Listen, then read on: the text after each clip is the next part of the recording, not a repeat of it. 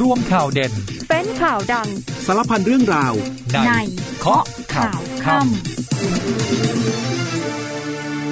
วัสดีค่ะ คุณผู้ฟังคะต้อนรับเข้าสู่ช่วงเวลาของเคาะข่าวค่ำค่ะ วันนี้คุณผู้ฟังอยู่กับดิฉันยุวธิดาภูคำนวณนนะคะ 26 ตุลาคม ซึ่งนอกจากรับฟังรายการเราได้ผ่านทางคลื่นวิทยุในเครือกองทพบก ทั้งระบบ AM แล้วก็ FM แล้ว คุณผู้ฟังยังติดตามรายการเราได้ผ่านทาง Facebook ของสถานีข่าวสนามเป้าค่ะ แล้วก็รับฟังย้อนหลังผ่านทางพอดแคสต์ของเคาะข่าวค่ำได้ด้วยนะคะ คุณผู้ฟังแฟนรายการที่อยู่ในทุกช่องทางก็ทักทายกันมาได้นะคะ แล้วก็ความเคลื่อนไหวค่ะ วันนี้ยังคงเป็นเรื่องของการอพยพคนไทยที่กลับจากอิสราเอลอย่างต่อเนื่อง รวมทั้งวันนี้มีศพคนไทยชุดที่ 2 อีก 7 รายเดินทางถึงประเทศไทยแล้วค่ะ แล้วก็เคลื่อนย้ายไปยังภูมิลำเนาให้ครอบครัวได้ประกอบพิธีทางศาสนา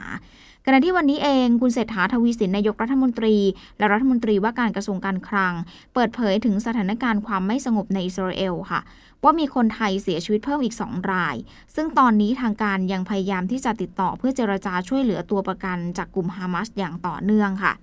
ซึ่งเรื่องของตัวเลขผู้เสียชีวิตเอง รัฐมนตรีว่าการกระทรวงการต่างประเทศยืนยันนะนะคะ ว่าคนไทยในอิสราเอลที่เสียชีวิตตอนนี้ก็คือมีอยู่ 33 คนแล้วค่ะ ส่วนที่ถูกจับเป็นตัวประกันตรวจสอบแล้วยืนยันว่า 18 คน จากที่ก่อนหน้านี้มีการแจ้งไปว่า 19 คนนะนะคะ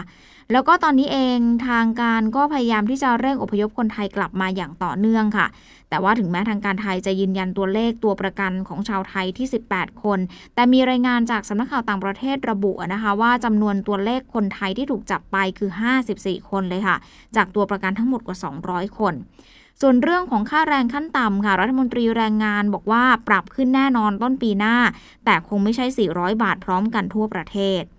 เรื่องดิจิ t a ลวอลเล็ตค่ะ ยังไม่สรุปเลยนะสำหรับข้อเสนอ 3 เกณฑ์ ที่จะได้รับเงินดิจิทัล 10,000 บาท แต่ที่น่าที่น่าจะแน่นอนแล้วเนาะแน่นอนแล้วก็คือเลื่อนการจ่ายออกไป จากเดิมกำหนดเอาไว้ในเดือนกุมภาพันธ์ปีหน้าก็เลื่อนออกไปก่อนเดี๋ยวสักครู่มาติดตามรายละเอียดค่ะ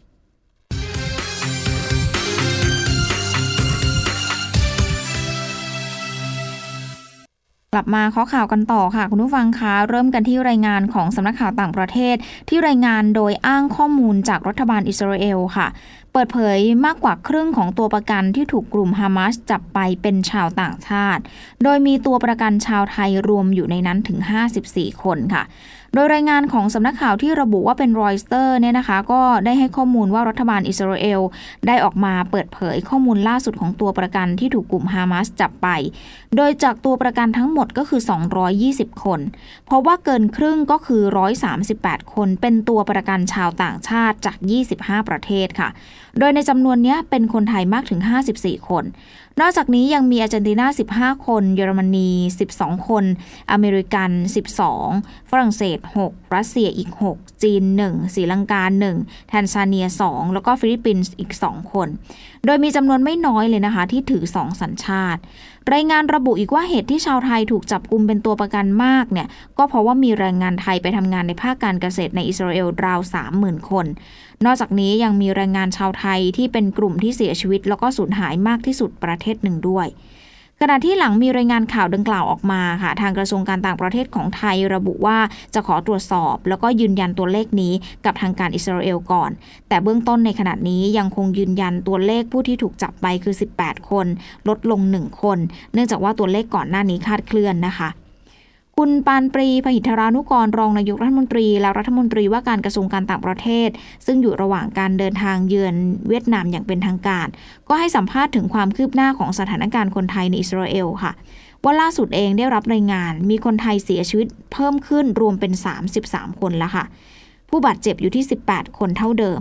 ยืนยันว่ารัฐบาลยังคงเดินหน้าอพยพคนไทยต่อเนื่อง รวมถึงมีการจัดทีมเจรจาขอให้ปล่อยตัวประกันควบคู่กันในเวลานี้ โดยไปเจรจากับประเทศที่สามารถประสานไปถึงการปล่อยตัวประกันได้เร็วที่สุด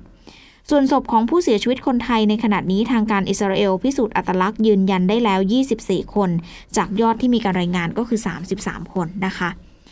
แรงงานไทยที่เสียชีวิตจากสงครามอิสราเอล วันนี้ได้มีการลำเลียงมาถึงภูมิลำเนาเป็นชุดที่ 2 แล้วค่ะ ก็จำนวน 7 รายด้วยกัน จากที่ก่อนหน้านี้นำร่างกลับมาได้แล้ว 8 ราย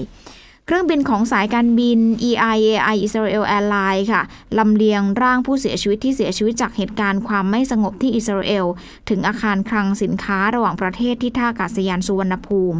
โดยมีท่านทูตอิสราเอลประจำประเทศไทย เลขานุการรัฐมนตรีว่าการกระทรวงแรงงาน ผู้ตรวจราชการประจำกระทรวงพัฒนาสังคมและความมั่นคงของมนุษย์ แล้วก็ผู้อำนวยการกองคุ้มครอง และดูแลผลประโยชน์คนไทยในต่างแดน กรมการกงสุลร่วมวางพวงหรีด และไว้อาลัยค่ะ ซึ่งจะจะไม่มีการแกะร่างผู้เสียชีวิตออกมาจากกล่องบรรจุนะคะทั้งนี้เพื่อรักษาสภาพศพในการลำเลียงกลับภูมิลำเนาไปประกอบพิธีทางศาสนาค่ะ สำหรับรายชื่อคนไทยชุดนี้ประกอบไปด้วยนายธีรพงศ์กลางสุวรรณที่จังหวัดอุดรธานี นายศักดาสุวรรณรคายที่จังหวัดหนองคาย นายนิติกรแท้ว่าง จังหวัดเชียงราย นายอภิชาอาจอภิชาติ กุสรำที่ขอนแก่น นายศักดิ์สิทธิ์โคตรมีที่จังหวัดอุดรธานี นายศรีทัศน์กาวเหว่าที่จังหวัดกำแพงเพชร และนายพิรุณทานนพิมพ์นะคะที่จังหวัดอุดรธานี ก็ในจำนวนนี้มีคนที่อยู่ในอุดรธานีมากถึง 3 คนทีเดียวนะคะ ส่วนการนำคนไทยจากอิสราเอลกลับประเทศวันนี้เที่ยวบินของกองทัพอากาศ กลับถึงประเทศไทยเป็นที่เรียบร้อยแล้วค่ะ พร้อมด้วยคนไทย 145 คนเมื่อช่วงเที่ยงวันนี้เองเครื่องบิน A340-500 ของกองทัพอากาศ เที่ยวบินฟูจิร่า1เดินทางอพยพคนไทยจากอิสราเอล เดินทางมาถึงท่าอากาศยานฐาน 2 กองบิน 6 เป็นที่เรียบร้อยค่ะ คนไทยในอิสราเอลเดินทางมาถึง 145 คน เป็นชาย 141 คนและหญิง 4 คนสำหรับการอพยพคนไทยในเที่ยวบินที่ว่านี้นะคะ ของกองทัพอากาศ วางแผนดำเนินวางแผนนำ A340-500 จำนวนหนึ่งเครื่อง ปฏิบัติภารกิจอีกครั้งหนึ่งในวันที่ 29 ตุลาคม เวลาในการออกเดินทางก็ประมาณ 9 นาฬิกาค่ะ ซึ่งจนถึงวันนี้เองทางการไทยได้มีการจัดเที่ยวบินอพยพกลับถึงประเทศไทยแล้วจำนวน 21 เที่ยวบินแล้วนะคะ ก็มีผู้ได้รับความช่วยเหลือผ่านสถานทูตแล้ว 4,223 ราย โดยพรุ่งนี้จะมีอีก 2 เที่ยวบินนำคนไทยกลับมาก็คือ TG 8953 ถึงสนามบินสุวรรณภูมิเวลา1นาฬิกา40 นาทีค่ะจำนวนผู้ลงทะเบียน 280 คนเลยค่ะ แล้วก็ LY 085 ถึงสนามบินสุวรรณภูมิ 8 โมง 50 นาทีจำนวนผู้ลงทะเบียน 264 คนนะคะ 268 คนค่ะ ขออภัยขณะที่การประชุมสภาผู้แทนราษฎรวันนี้ค่ะ นายกรัฐมนตรีได้เข้าตอบกระทู้ถามสด มีการพูดถึงเรื่องการช่วยเหลือแรงงานไทยในอิสราเอลด้วยค่ะ นายกบอกว่าในระหว่างการไปปฏิบัติภารกิจที่ต่างประเทศเนี่ยก็ได้มีโอกาสพูดคุยกับกษัตริย์โอมาน รวมไปถึงมกุฎราชกุมารของซาอุดิอาระเบีย ซึ่งได้ขอความช่วยเหลือให้ช่วยเจรจาปล่อยตัวประกันชาวไทยในอิสราเอลที่ถูกกลุ่มฮามาสจับตัวไปเป็นตัวประกันรวมด้วย แล้วก็กรณีที่หลายคนกังวลเรื่องของการช่วยเหลือแรงงานในอิสราเอลกลับมาในประเทศไทย นายกบอกว่าปัจจุบันรัฐบาลสามารถอพยพคนไทยได้แล้วประมาณมากกว่า 4,000 คนแล้วนะคะ จาก 7,000 กว่าคนจึงเหลืออีกประมาณครึ่งหนึ่ง ก็ยังอยู่ระหว่างการดำเนินการจัดหาเที่ยวบิน แต่ปัญหาใหญ่ที่พบเนี่ยก็คือแรงงานเปลี่ยนใจไม่กลับมา เพราะว่านายจ้างเสนอค่าตอบแทนที่เพิ่มขึ้น เพื่อรั้งแรงงานไทยเอาไว้ เป็นเรื่องที่รัฐบาลกังวลใจมาก ๆ เลยค่ะ เพราะว่ามันสะท้อนว่าพี่น้องแรงงานประสบกับปัญหาความยากจนอย่างรุนแรง จนทำให้ตัดสินใจยอมแลกชีวิต ทั้งที่สงครามมีความรุนแรงมากยิ่งขึ้น รัฐบาลก็ได้เสนอแนวทางช่วยเหลือ ไม่ว่าจะเป็นการให้กู้เงินโดยไม่มีดอกเบี้ย การมอบเงินเยียวยาต่างๆ เพื่อให้ตัดสินใจเดินทางกลับมาดังนั้นย้ำว่าประเทศไทยทำงานเต็มที่นะคะ แล้วก็มีการพูดคุยกับมิตรประเทศต่อเนื่องเพื่อช่วยเหลือตัวประกัน และนำแรงงานไทยกลับประเทศอย่างปลอดภัย ส่วนกรณีที่นายอัครเดชวงพิทักษ์โรธสสราชบุรีของพรรครวมไทยสร้างชาติ ตั้งคำถามบอกว่าเอ๊ะเนี่ยการเดินทางไปเยือนต่างประเทศของนายกเนี่ยไทยได้ประโยชน์อะไร นายกบอกว่าการเดินทางไปสหรัฐฮ่องกงมาเลเซีย บรูไนจีนซาอุดิอาระเบียเนี่ยไปพบปะพูดคุยแล้วก็เชื้อเชิญผู้นำของแต่ละประเทศ รวมทางภาคธุรกิจต่างๆ เดินทางมาลงทุนในไทยค่ะ ดังนั้นการเยือนต่างประเทศของตนเองเนี่ยมีประโยชน์ต่อประเทศไทยแน่นอน นอกจากนี้ยังคงได้พูดคุยกับนายปราณปรีพหิทธานุกร ซึ่งเป็นรัฐมนตรีต่างประเทศ ก็ให้ช่วยเจรจาแล้วก็วางแนวทาง เรื่องการค้าเสรีระหว่างประเทศ ส่งเสริมให้นักลงทุนเข้ามาตั้งฐานการผลิตรถยนต์ EV ลงทุน supply chain แล้วก็ cloud data ในประเทศไทย เพื่อสร้างเม็ดเงินให้กับประเทศค่ะซึ่งการเข้าตอบกระทู้ถามสดในสภาวันนี้นะคะ ก็เป็นครั้งแรกของนายกรัฐมนตรี หลังจากเข้ารับตำแหน่งค่ะ ก็ยืนยันว่าให้เกียรติสภา แล้วก็ฝ่ายนิติบัญญัติเสมอ ถ้าไม่ติดภารกิจอะไรก็จะมาตอบกระทู้ถามสดด้วยตนเองให้ได้นะคะ ทีนี้เรื่องของคุณชัยธวัฒน์ตุลาธนสสบัญชีรายชื่อของอสสบัญชีรายชื่อแล้วก็เป็นหัวหน้าของก้าวไกลเนี่ยลุกขึ้นประท้วง บอกว่าเมื่อเช้าเนี่ยตนได้ แจ้งได้แจ้งความประสงค์ว่าจะตั้งกระทู้ถามสดเช่นเดียวกัน แต่นายกรัฐมนตรีกลับเลือกที่จะมาตอบกระทู้ถามสดของสมาชิกอีกสองท่าน ส่วนกระทู้ถามสดของตนเนี่ยได้มอบหมายให้พันตำรวจเอกทวีสอดส่อง รัฐมนตรีว่าการกระทรวงยุติธรรม ซึ่งไม่เกี่ยวข้องมาตอบคำถามแทนนะคะอะคุณผู้ฟังเดี๋ยวช่วงนี้พักกันครู่เดียวก่อนนะคะ ช่วงหน้ามีเรื่องของค่าแรงแล้วก็ดิจิทัลวอลเล็ตหนึ่งหมื่นบาทมาฝากกันค่ะ กองทัพบกยังคงสนับสนุนการให้การช่วยเหลือดูแลประชาชนอย่างต่อเนื่อง เริ่มกันที่กองพันทหารราบที่ 3 กรมทหารราบที่ 13 เข้ารับซื้อผักบุ้งจีนจากนางอำนวยสมวิไลเพื่อนำไปประกอบเลี้ยงให้กับกำลังพลภายในหน่วยณบ้านนากว้างตำบลนากว้างอำเภอเมืองอุดร จังหวัดอุดรธานี ซึ่งเป็นไปตามนโยบายของผู้บัญชาการทหารบกในการช่วยเหลือประชาชน หน่วยเฉพาะกิจกรมทหารพรานที่ 23 ฝึกพัฒนาขีดความสามารถชุดปฏิบัติการทหารพราน 11 สถานี เพื่อพัฒนาทักษะให้สามารถปฏิบัติงานในพื้นที่ชายแดนได้อย่างมีประสิทธิภาพณค่ายพิทักษ์อุดมพรเขต จังหวัดศรีสะเกษ กองกำลังผาเมืองส่งกำลังพลร่วมกิจกรรมสร้างฝายชะลอความชุ่มชื้นตามแนวพระราชดำริ ประจำปี 2566จำนวน 10 ฝาย ในพื้นที่บ้านผาบือ หมู่ 9ตำบลแม่ฟ้าหลวงอำเภอแม่ฟ้าหลวงจังหวัดเชียงราย ซึ่งเป็นอีกหนึ่งกิจกรรมเพื่อร่วมอนุรักษ์ทรัพยากรธรรมชาติและสิ่งแวดล้อม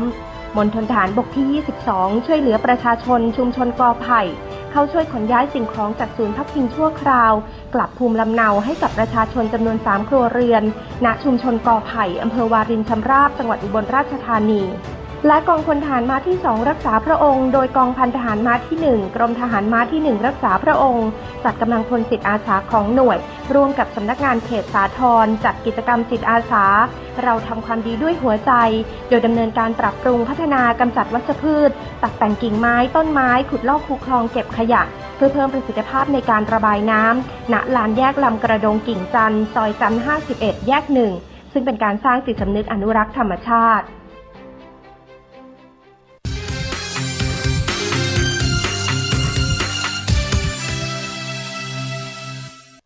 ช่วงสุดท้ายของเคาะข่าวค่ำค่ะ คุณผู้ฟังยังอยู่กับดิฉันยุวธิดาภูคำนวณนนะคะ ช่วงนี้มาดูกันที่เรื่องของดิจิทัลวอลเล็ตค่ะ ที่เมื่อวานนี้มีข้อเสนอจากคณะอนุกรรมการขับเคลื่อนนโยบายโครงการดิจิทัลวอลเล็ตที่เสนอ 3 ทางเลือกกลุ่มเป้าหมายที่ควรจะได้รับเงิน วันนี้ทำให้นายกรัฐมนตรีก็ให้สัมภาษณ์สื่อมวลชนนะคะบอกว่าได้รับทราบข้อเสนอแนะของคณะอนุกรรมการแล้ว แต่ยังไม่ไม่ได้ขอให้ความเห็นเรื่องนี้ เพราะว่าไม่ต้องการทำให้เกิดความสับสน ขอให้ได้ข้อสรุปที่ชัดเจน ทั้งเรื่องผลกระทบด้านงบประมาณ แล้วก็ตัวเลขของการกระตุ้นเศรษฐกิจ ที่เตรียมจะไปหารือกับสภาพัฒน์ก่อน แต่ว่ายืนยันว่าเรื่องนี้ต้องมีการสอบถามความเห็นจากทุกฝ่ายอยู่แล้วค่ะ สามข้อเสนอดังกล่าวน่าจะเป็นเป็นข่าวไปหลายสื่อแล้วเนี่ยนะคะ ประกอบไปด้วยคือ 1 เลย คือให้สิทธิ์เฉพาะผู้ยากไร้ 15-16 ล้านคน โดยใช้ฐานข้อมูลจากบัตรสวัสดิการแห่งรัฐ ใช้งบประมาณอยู่ที่แสนห้าหมื่นล้านบาทค่ะ 2 คือตัดกลุ่มผู้มีเงินเดือน 25,000 บาท และหรือมีบัญชีเงินฝากเกิน 1 0 0 0 0แบาทออก เหลือผู้ได้รับสิทธิ์ 43 ล้านคน ใช้งบประมาณ 430,000 ล้านบาท กลุ่มข้อเสนอที่ 3 นะคะ ตัดกลุ่มผู้มีเงินเดือนเกิน 50,000 บาท และหรือมีบัญชีเงินฝากเกิน 5 0 0แสนบาทออก เหลือผู้ได้รับสิทธิ์ 49 ล้านคน อันนี้ใช้งบประมาณอยู่ที่ 490,000 ล้านบาทนะคะ แต่ว่าก็ขอย้ำนะคะวันนี้อันนี้เป็นข้อเสนอนะ เป็นข้อเสนอจากคณะอนุกรรมการ ซึ่งก็ต้องเสนอเข้าสู่ที่ประชุมคณะกรรมการชุดใหญ่ ที่มีนายกรัฐมนตรีเป็นประธานอีกครั้งหนึ่งก่อน ก็จะทำให้การจ่ายเงินน่าจะดีเลย์ออกไป จากวันที่ 1 กุมภาพันธ์67 ตามที่รัฐมนตรีช่วยคลังออกมายอมรับไปก่อนหน้านี้นะคะคุณผู้ฟังไปดูเรื่องของการขึ้นค่าแรงค่ะ ที่ก่อนหน้านี้รัฐมนตรีแรงงานเขาบอกว่าจะพยายามผลักดันให้ขั้นต่ำเนี่ยอยู่ที่ 400 บาท ล่าสุดวันนี้เองคุณพิพัฒน์ราชกิจประการรัฐมนตรีว่าการกระทรวงแรงงานค่ะ บอกถึงเรื่องของการขึ้นค่าแรง บอกว่ากำลังพิจารณา แต่ยอมรับว่าจะให้ 400 บาทพร้อมกันทั่วประเทศเนี่ยมันก็คงเป็นไปไม่ได้ เพราะวันนี้เองค่าจ้างขั้นต่ำที่สุดก็คือ 328 บาท สูงสุด 354 บาท ซึ่งจะแตกต่างกันไปในแต่ละจังหวัดค่ะ ดังนั้นคงต้องขึ้นค่าแรงขั้นต่ำในแต่ละจังหวัดไม่เท่ากัน สำหรับแรงงานที่มีทักษะก็มั่นใจว่าปีหน้าเนี่ยจะเป็นการจ้างงานที่มากกว่า 400 บาท ซึ่งตอนนี้เองจะต้องขอดูการประกาศค่าเงินเฟอ้อของกระทรวงการคลัง แล้วก็ธนาคารแห่งประเทศไทย ว่าปีนี้จะมีเงินเฟอ้อเท่าไหร่ ก่อนไปหารือกับไตรภาคีก็คือภาครัฐ นายจ้าง แล้วก็ลูกจ้างค่ะ เพื่อดูว่าสุดท้ายแล้วเนี่ยจะมีข้อสรุปค่าจ้างขั้นต่ำเท่าไหร่ แต่อย่างไรก็ตามการพิจารณาปรับค่าแรงก็ต้องเสร็จสิ้นภายในสิ้นเดือนธันวาคมนี้นะคะ เพื่อประกาศให้เป็นของขวัญปีใหม่ก่อนวันสิ้นปีให้ได้ค่ะคุณผู้ฟังไปกันที่เรื่องของสมรสเท่าเทียมนะคะนายกรัฐมนตรียืนยันว่าเรื่องนี้จะเข้าคอรมอสัปดาห์หน้า พร้อมสนับสนุนไทยเป็นเจ้าภาพจัดงาน Pride Month ค่ะ หลังเสร็จสิ้นการประชุมเกี่ยวข้องกับกฎหมายสมรสเท่าเทียมค่ะ คุณเศรษฐาทวีสินนายกรัฐมนตรี และรัฐมนตรีว่าการกระทรวงการคลัง ได้เห็นกลุ่มภาคีภาคประชาชน 3 ฉบับ ก็ เป็นการถ่ายรูปนะเขาไปยืนถ่ายรูปอยู่บริเวณหน้าตึกไทยคู่ฟ้าทำเนียบรัฐบาล นายกก็เลยเดินมาร่วมถ่ายรูปด้วย ก็ให้สัมภาษณ์กับสื่อบอกว่ากฎหมายจะนำจะนำกฎหมายสมรสเท่าเทียมเนี่ยเข้าสู่การประชุมครมสัปดาห์หน้านะในวันอังคารหน้า หรือว่าอย่างช้าก็จะไม่เกินครมถัดไป พยายามทำงานอย่างเต็มที่ค่ะกรณีที่กลุ่มภาคีภาคประชาชน 3 ฉบับ เพื่อความเท่าเทียมทางเพศเสนอ ตัวเป็นเจ้าภาพในการจัดงาน Pride Month นายกก็ได้ให้กำลังใจนะคะ แล้วก็ระบุว่าจะช่วยสนับสนุนผลักดันให้เต็มที่ให้ไทยเป็นตัวแทนการจัดงานดังกล่าวให้ได้นะคะคุณผู้ฟังความคืบหน้าการติดตามตัวเสียแป้งนาโนด หรือว่านายชาวลิตทองด้วง นักโทษคดีอุกชะกันที่ก่อเหตุและหลบหนีระหว่างการรักษาตัวของโรงพยาบาลมหาราช นครราชสีมาค่ะ ก็เข้าสู่วันที่ 5 นะคะ ก็ยังไม่สามารถจับกลุ่มตัวได้ ซึ่งการติดตามผู้ที่ให้การช่วยเหลือนะคะ ทางเรือนจำกลางนครศรีธรรมราชได้มีการตรวจสอบรายชื่อบุคคลที่เข้าเยี่ยมเสียแป้งในช่วงหนึ่งเดือนที่ผ่านมา พบอย่างน้อยเนี่ยสิคนค่ะ มีทั้งคนที่อยู่ในแวดวงการเมืองท้องถิ่นของจังหวัดพัทลุง แล้วก็ตำรวจในสังกัดตำรวจภูธรภาคเก้า มีรายงานทางการข่าวพบบางรายชื่อที่เข้าเยี่ยม เข้าข่ายวางแผนให้ความช่วยเหลือในการหลบหนี ซึ่งตำรวจได้ขอให้เรือนจำนำเซิร์ฟเวอร์บันทึกภาพผู้เข้าเยี่ยมจากกล้องวงจรปิดทั้งหมดเนี่ยส่งให้ชุดสืบสวนด้วยค่ะ นอกจากนี้ยังได้ตรวจสอบภาพจากกล้องวงจรปิดภายในหอผู้ป่วยโรงพยาบาล พบผู้ต้องสงสัยหนึ่งคนเข้ามาเกี่ยวข้อง อยู่ระหว่างการยืนยันตัวตนให้ชัดเจนนะคะ ซึ่งมีรายงานด้วยค่ะว่าวันนี้มีการสอบปากคำบุคลากรทางการแพทย์ที่ให้การที่ทำการหัตถการ หลังจากมีการตั้งข้อสังเกตจากข้อมูลทางการแพทย์ ว่าเอออาการความดันตก หมดสติของเสียแป้ง เพื่อให้เรือนจำเขาส่งตัวมารักษาที่โรงพยาบาล มันเกิดจากการกินยาลดความดันเกินขนาด เพื่อให้เกิดอาการดังกล่าว โดยขณะที่การตรวจวัดความดันพบอยู่ที่ 70-30 ถือว่าอยู่ในขั้นวิกฤตเลยนะคะส่วนการติดตามไล่ล่าเสียแป้งแล้วก็ในปอยเนี่ยค่ะ เจ้าหน้าที่เขาได้กระชับพื้นที่ เป็นพื้นที่ป่าเขานะคะ ในบริเวณเขาบรรทัด แล้วก็ได้เพิ่มจุดอีกหนึ่งจุดบริเวณเขาพับผ้า รอยต่อพัทลุง ตรังแล้วก็สตูลค่ะ หลังพบเคลื่อนไหวบางอย่าง ก็ได้เรียกกำลังตำรวจที่เชี่ยวชาญทางยุทธวิธีเข้ามาเสริม เนื่องจากพื้นที่เป้าหมายเนี่ยเป็นพื้นที่สูง ซึ่งเจ้าหน้าที่ก็จะเสียเปรียบนะคะวันนี้มีรายงานว่าตำรวจพบรถคันที่พาเสียแป้งหลบหนีแล้วค่ะ ก็เป็นการจอดทิ้งไว้ที่สำนักสงฆ์ที่เมืองพัทลุง ตรวจสอบภายในรถไม่พบหลักฐานใด ๆนะคะ จึงได้ทำการเก็บรอยนิ้วมือแฝง DNA เพื่อประกอบสำนวนคดี โดยมีรายงานด้วยค่ะว่าในปอยที่พาเสียแป้งหลบหนีได้ประสานขอมอบตัวกับเจ้าหน้าที่ แต่ว่ายังไม่มีการยืนยันวันแล้วก็เวลารวมไปถึงสถานที่นะคะ คุณผู้ฟังมากันที่กระทรวงการต่างประเทศค่ะ เปิดเผยถึงความคืบหน้ากรณีช่วยเหลือคนไทยที่ตกเป็นเหยื่อ ขบวนการหลอกลวงทางอินเทอร์เน็ต ในเมืองเล่าก่ายของเมียนมากลับประเทศค่ะ ซึ่งกำลังเร่งประสานทางการอยู่นะคะ แต่ว่ามันยังติดปัญหาเรื่องข้อจำกัดในการเข้าพื้นที่ค่ะโดยคุณการจนาพัทรโชคอธิบดีกรมสารนิเทศ แล้วก็เป็นโฆษกของกระทรวงการต่างประเทศเนี่ย เขาบอกว่าสถานเอกอัครราชทูตณกรุงย่างกุ้ง มีการประสานงานกับหน่วยงานต่างๆ ที่เกี่ยวข้องของเมียนมาอย่างใกล้ชิดแล้วก็ต่อเนื่อง โดยเมื่อวันที่ 24 ตุลาคมค่ะ ท่านทูตได้เข้าพบหารือกับปลัด แล้วก็ผู้บริหารระดับสูงของกระทรวง ตรวจคนเข้าเมือง แล้วก็ประชากรเมียนมา เพื่อขอความร่วมมือในการดูแลคนไทย ที่ได้รับการช่วยเหลือออกจากสถานที่กักขัง บังคับให้ทำงานหลอกลวงทางอินเทอร์เน็ตในเมืองเล่าก่าย ล่าสุดเมื่อวานนี้ค่ะทางการเมียนมาได้ช่วยเหลือคนไทยออกจากสถานที่ต่างๆ เพิ่มอีก 6 คน ก็เลยทำให้ขณะนี้มีคนไทยจำนวน 141 คนนะคะ ก็อยู่ในพื้นที่ปลอดภัยแล้ว แล้วก็อยู่ในความดูแลของเจ้าหน้าที่เมียนมาด้วยค่ะ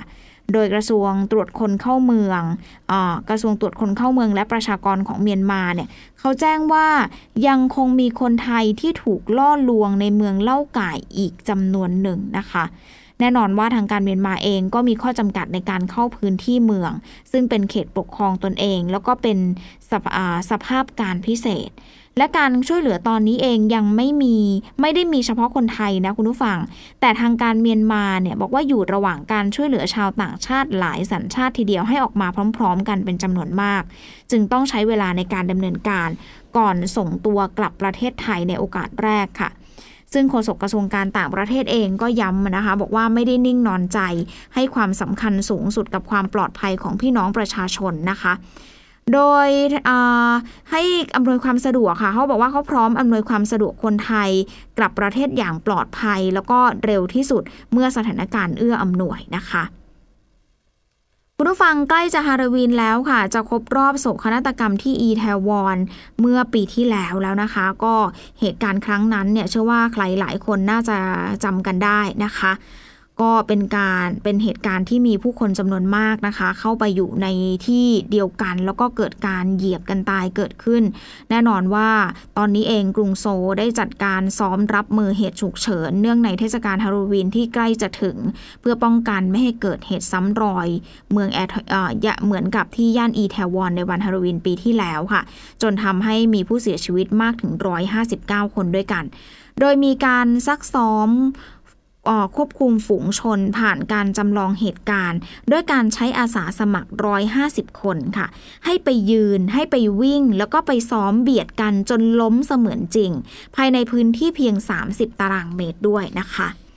คุณผู้ฟังปิดท้ายกันที่เฮอริเคนโอทิสนะคะ ซึ่งเป็นพายุที่มีความรุนแรงระดับ 5 ที่พัดขึ้นฝั่งในรัฐ เกร์เรโร ทางตันทางตอนใต้ของเม็กซิโก แล้วก็พัดถล่มรีสอร์ทริมชายหาดของเมืองอาคาปูโก ช่วงเช้าเมื่อวานนี้ตามเวลาท้องถิ่นค่ะ ก็ส่งผลให้อาคารต่างๆ แล้วก็โครงสร้างพื้นฐานสำคัญ รวมทั้งระบบสื่อสารของเมือง ได้รับความเสียหาย ต้องขาดการติดต่อจากโลกภายนอกค่ะ แล้วก็ไม่มีไฟฟ้าใช้ โดยมีการเปิดเผยภาพในโซเชียลมีเดียนะคะ เป็นสภาพโรงแรม โหคุณผู้ฟังพังยับเยินเลยนะคะหน้าหน้าตาเนี่ยมันหน้าต่างเนี่ยมันแตกกระจายไปหมดเลย แล้วก็รถยนต์จมอยู่ในน้ำค่ะ ขณะที่สนามบินของเมืองก็ต้องปิดให้บริการชั่วคราวด้วยนะคะ คุณผู้ฟังมาปิดท้ายกันที่ภารกิจของนายกรัฐมนตรีกันหน่อยนะคะ จะเดินทางไปที่หนองคายในวันที่ 29 ตุลาคมนี้นะคะ ก็จะไปเปิดงานเป็นพิธีเปิดงานบ้างไฟพญานาคที่อำเภอพลพิสัยนะคะ แน่นอนว่างานนี้รัฐบาลเขาก็เชิญชวนประชาชนเข้าร่วมนะคะ ซึ่งทางการท่องเที่ยวแห่งประเทศไทย แล้วก็จังหวัดหนองคาย เชิญชวนประชาชนร่วมชมปรากฏการณ์บ้างไฟพญานาคในคืนวันออกพรรษาขึ้น 15 ค่ำเดือน 11 ค่ะ ตรงกับวันอาทิตย์ที่ 29 ตุลาคมที่จะถึงนี้แล้วนะคะ มีการจัดกิจกรรมต่างๆ ของหนองคายนะคะ ก็จัดมาตั้งแต่ 21 ตุลาคมและก็จะเรื่อยไปจนถึง 28 พฤศจิกายนใน 6 อำเภอที่ติดกับแม่น้ำโขงนะคะ ก็จะมีทั้งงานแสดงศิลปะวัฒนธรรม กิจกรรมบนเวที ถนนอาหาร แล้วก็กิจกรรมแข่งเรือยาว รวมไปถึงการแสดงแสงสีเสียง การรำบวงสวง บูชาพญานาคนะคะเเรื่องนี้นะคะทาง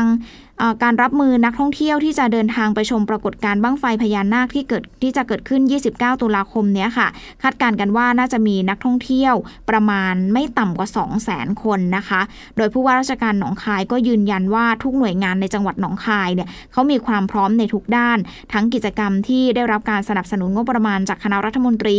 แล้วก็ความพร้อมเรื่องของหน่วยประถมพยาบาลเคลื่อนที่ประจำจุดต่างๆ เขาก็มุ่งหวังต้อนรับนักท่องเที่ยวอย่างอบอุ่น แล้วก็มีมิตรไมตรีนะคะ หมดเวลาของข้อข่าวค่ำค่ะ คุณผู้ฟังกลับมาพบกันใหม่ในวันพรุ่งนี้เวลาเดิมสำหรับวันนี้ดิฉันยุวธิดาภูคำนวณลาไปก่อนสวัสดีค่ะ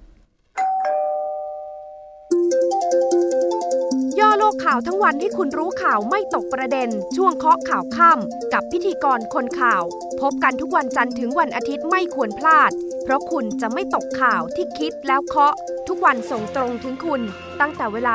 19นาฬิกา30 นาทีถึง 20นาฬิกาโดยประมาณ ทางสถานีวิทยุในเครือกองทัพบบก